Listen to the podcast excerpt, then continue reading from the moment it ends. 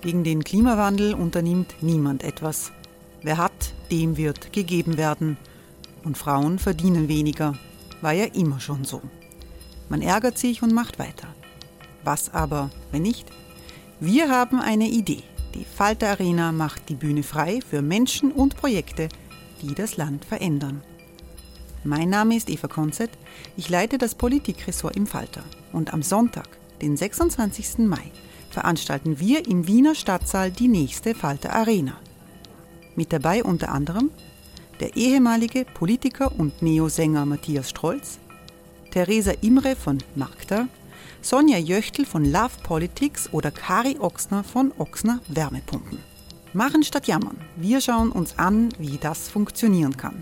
Kommen auch Sie vorbei. Alle Informationen und Tickets finden Sie unter falter.at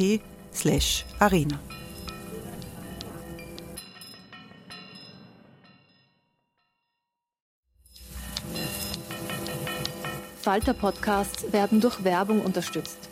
Das hilft bei der Finanzierung unseres journalistischen Angebots. Die Erderhitzung ist kein Gefühl, aber mit vielen Gefühlen verbunden. Sorgen etwa oder Angst. Eine Veranstaltung gegen diese Ohnmacht ist Tipping Time, eine Klimakonferenz der Zivilgesellschaft. Von 9.5. bis 11.5. findet Tipping Time in Kooperation von Globe Art, Solektiv und Tangente St. Pölten statt und lädt ein zu Diskurs, Diskussionen und Workshops mit namhaften Vortragenden wie Nikolai Schulz und Friederike Otto. Weitere Informationen finden Sie auf www.tangentesanktpölten.at.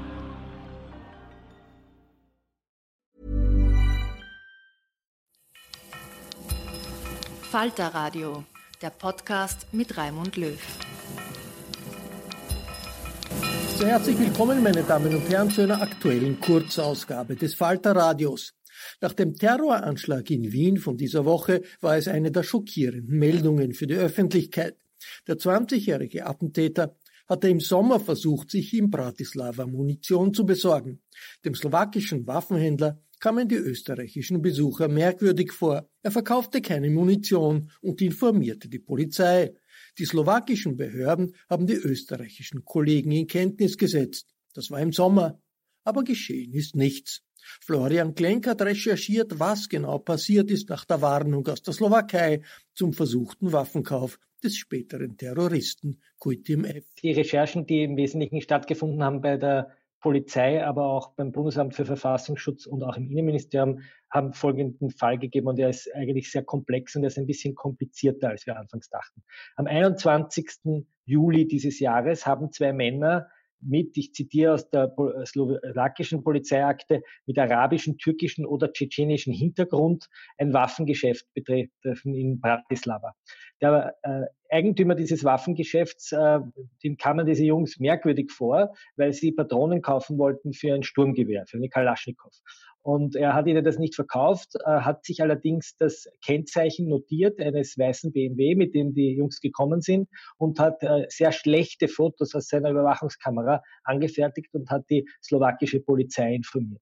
Die slowakische Polizei hat dieses Material genommen und hat es nach Den Haag geschickt zur Europol. Das ist die Verbindungsstelle der Polizeibehörden, äh, der slowakischen in diesem Fall und der österreichischen. Dort ist es äh, äh, sehr schnell, nämlich äh, schon am 23.07., also zwei Tage später, äh, angekommen und ist sofort an den österreichischen BVD-Verbindungsbeamten gegangen, der dort bei Europol in Den Haag sitzt. Warum macht man das? Weil man zwischen den Staaten diese offiziellen Weg einhalten muss über eine gesicherte Datenleitung, das ist standardisiert.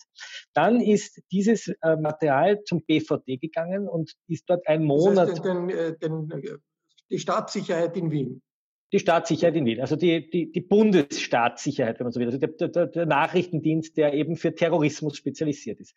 Das BVD hat dann äh, ungefähr äh, ein Monat lang diese Information bei sich behalten, wobei nicht klar ist, warum das so lange dort lag. Da gibt es, das wird gerade noch untersucht. War das, weil der Beamte möglicherweise krank war oder weil er etwas Wichtigeres zu tun hatte oder weil er wegen Corona im Homeoffice war? Das ist noch nicht klar. Fest steht nur, dass ungefähr ein Monat später, am 24.08.2020, diese schlechten Fotos und dieses Fragment eines Autokennzeichens beim Landesamt für Verfassungsschutz in Wien eingetroffen wird. Also das ist die Wiener Behörde der Terrorbekämpfer. Und die haben nach einem Tag schon herausgefunden, wer äh, diese beiden Leute sind auf dem Foto. Die sind hergegangen, haben, konnten das Kennzeichen rekonstruieren. Das Kennzeichen gehört einer Frau B.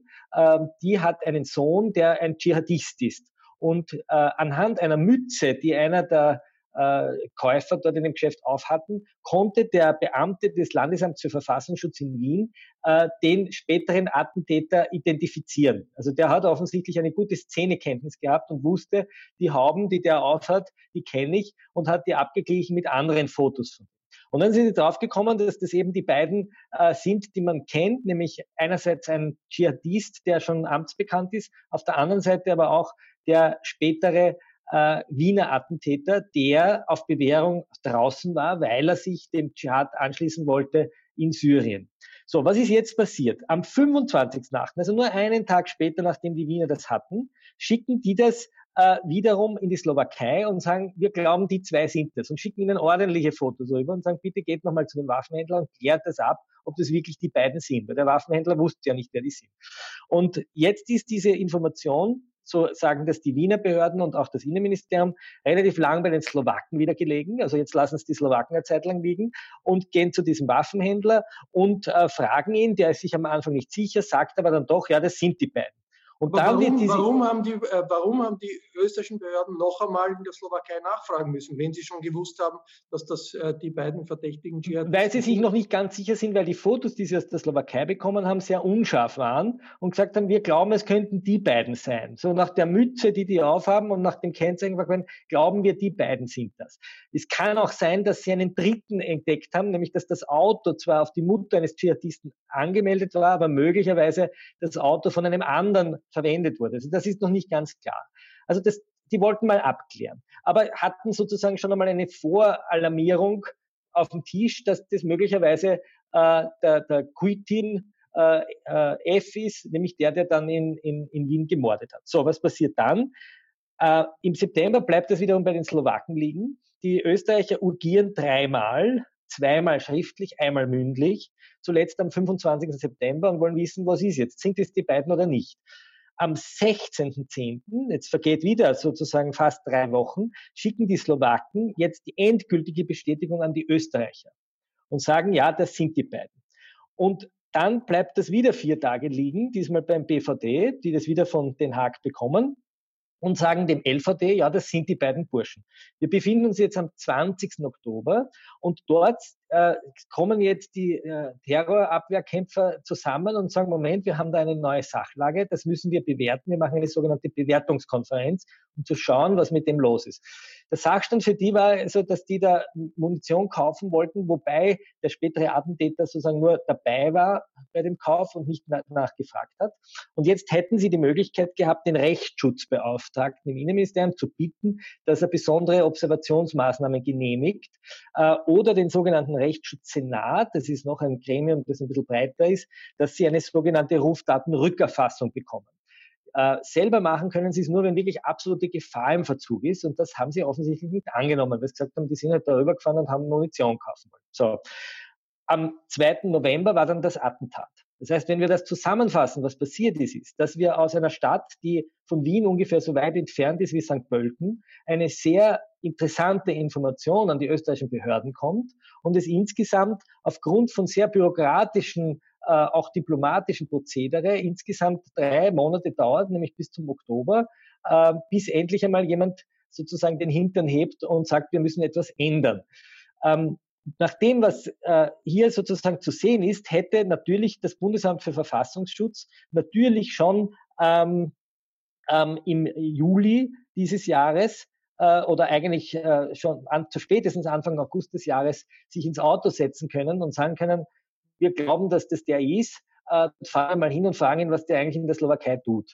Das heißt, was offensichtlich wird, ist eine Verkettung von bürokratischen Abläufen, von sehr langsamen, trägen äh, polizeilichen äh, äh Erkenntnissen, äh, Erkenntnissicherungsprozessen und Qualitätssicherungsprozessen, aber auch eine mangelnde Bereitschaft der Polizisten, einfach ins Auto zu steigen, dorthin zu fahren, zu diesem schon verurteilten Dschihadisten äh, ähm, Kuitim und ihn sozusagen zu fragen, was er dort eigentlich tut. Also wir haben es tatsächlich mit einem Fehler zu tun, aber auch einer Struktur und da kommt jetzt die politische Verantwortung hinein, nämlich in Zukunft vielleicht die Kommunikation zwischen unseren Nachbarländern so effizient zu gestalten, wie das zum Beispiel gewesen wäre, wenn der Polizist das Linz angerufen hätte oder der Waffenhändler in Innsbruck wäre. Also wir haben hier eine unglaubliche Bürokratie äh, vor uns, die teilweise Sinn macht, weil sie äh, sozusagen Gesetze einhalten soll, weil es ja um, um Eingriffe in Rechtsgüter geht, aber trotzdem ist das wahnsinnig umständlich. Und in einer Situation der, des Terrorismus und der Gefahr des Terrorismus ist es ja entscheidend, dass schnell reagiert wird und das nicht äh, Richtig. monatelang dauert. Aber es hätte, und das ist vielleicht die bittere Erkenntnis, äh, niemand daran gehindert, auch wenn die Slowaken ein bisschen langsam arbeiten, hätte spätestens am 24. August, als die Wiener sozusagen gesagt haben, wir kennen den aufgrund seines Hauberls, das er aufhat, ähm, hätte niemand die Wiener Polizei daran gehindert, ins Auto zu steigen und zu ihm hinzufahren. Und ich glaube, das hätte vielleicht schon dazu geführt, dass dann auch die Bewährungshelfer und die, die Radikalisierungsexperten ihn ins Gebet genommen hätten und ihm gefragt hätten, was er da eigentlich tut und dass man ihn dabei beobachtet. Und möglicherweise hätte das äh, doch dazu führen können, dass sich die Dinge später anders entwickeln. Das ist jetzt eine reine Hypothese. Was feststeht nach diesen Untersuchungen, ist allerdings, dass die Justiz in diesem Fall kein Verschulden trifft. Äh, die vorzeitige Entlassung wäre aufgrund dieser Information wahrscheinlich nicht möglich gewesen. Ähm, und sie kam auch gar nicht zur Sprache, weil nämlich die Verfassungsschützer diese Details ja der Justiz überhaupt nicht gemeldet haben. Das heißt, die Kritik, die anfangs von Sebastian Kurz, aber auch von Karl Nehammer kam, dass das Justizministerium hier etwas falsch gemacht hätte, die kann ich aufgrund dieses Wissensstands nicht erkennen. Danke und wir sind gespannt auf den nächsten Falter mit Danke. noch weiteren Recherchen in dieser Causa. Wenn Sie den Falter abonnieren, dann ist das Heft am Mittwoch in Ihrem Postkasten. Ein Abo des Falter bestellt man am besten im Internet über die Adresse abo.falter.at. Diesen Podcast kann man übrigens ebenfalls abonnieren, das ist sogar gratis. Wenn Sie uns positiv bewerten oder weiterempfehlen im Internet, dann hilft das den berühmten Algorithmen, uns bekannt zu machen. Ursula Winterauer hat die Signation gestaltet, Anna Goldenberg betreut die Technik. Ich verabschiede mich bis zur nächsten Folge.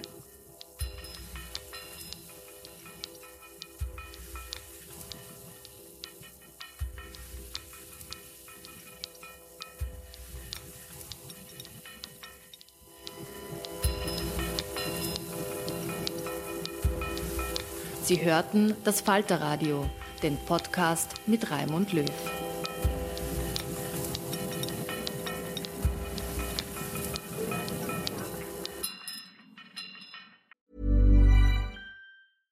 Imagine the softest sheets you've ever felt. Now imagine them getting even softer over time. That's what you'll feel with Bowl and Branch's organic cotton sheets. In a recent customer survey, 96% replied that Bowl and Branch sheets get softer with every wash. Start getting your best night's sleep in these sheets that get softer and softer for years to come. Try their sheets with a 30-night guarantee. Plus, get 15% off your first order at bowlandbranch.com. Code BUTTERY. Exclusions apply. See site for details.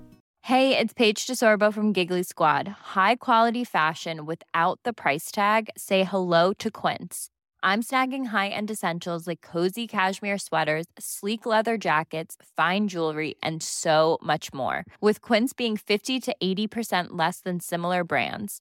And they partner with factories that prioritize safe, ethical, and responsible manufacturing. I love that. Luxury quality within reach. Go to quince.com slash style to get free shipping and 365 day returns on your next order. Quince.com slash style.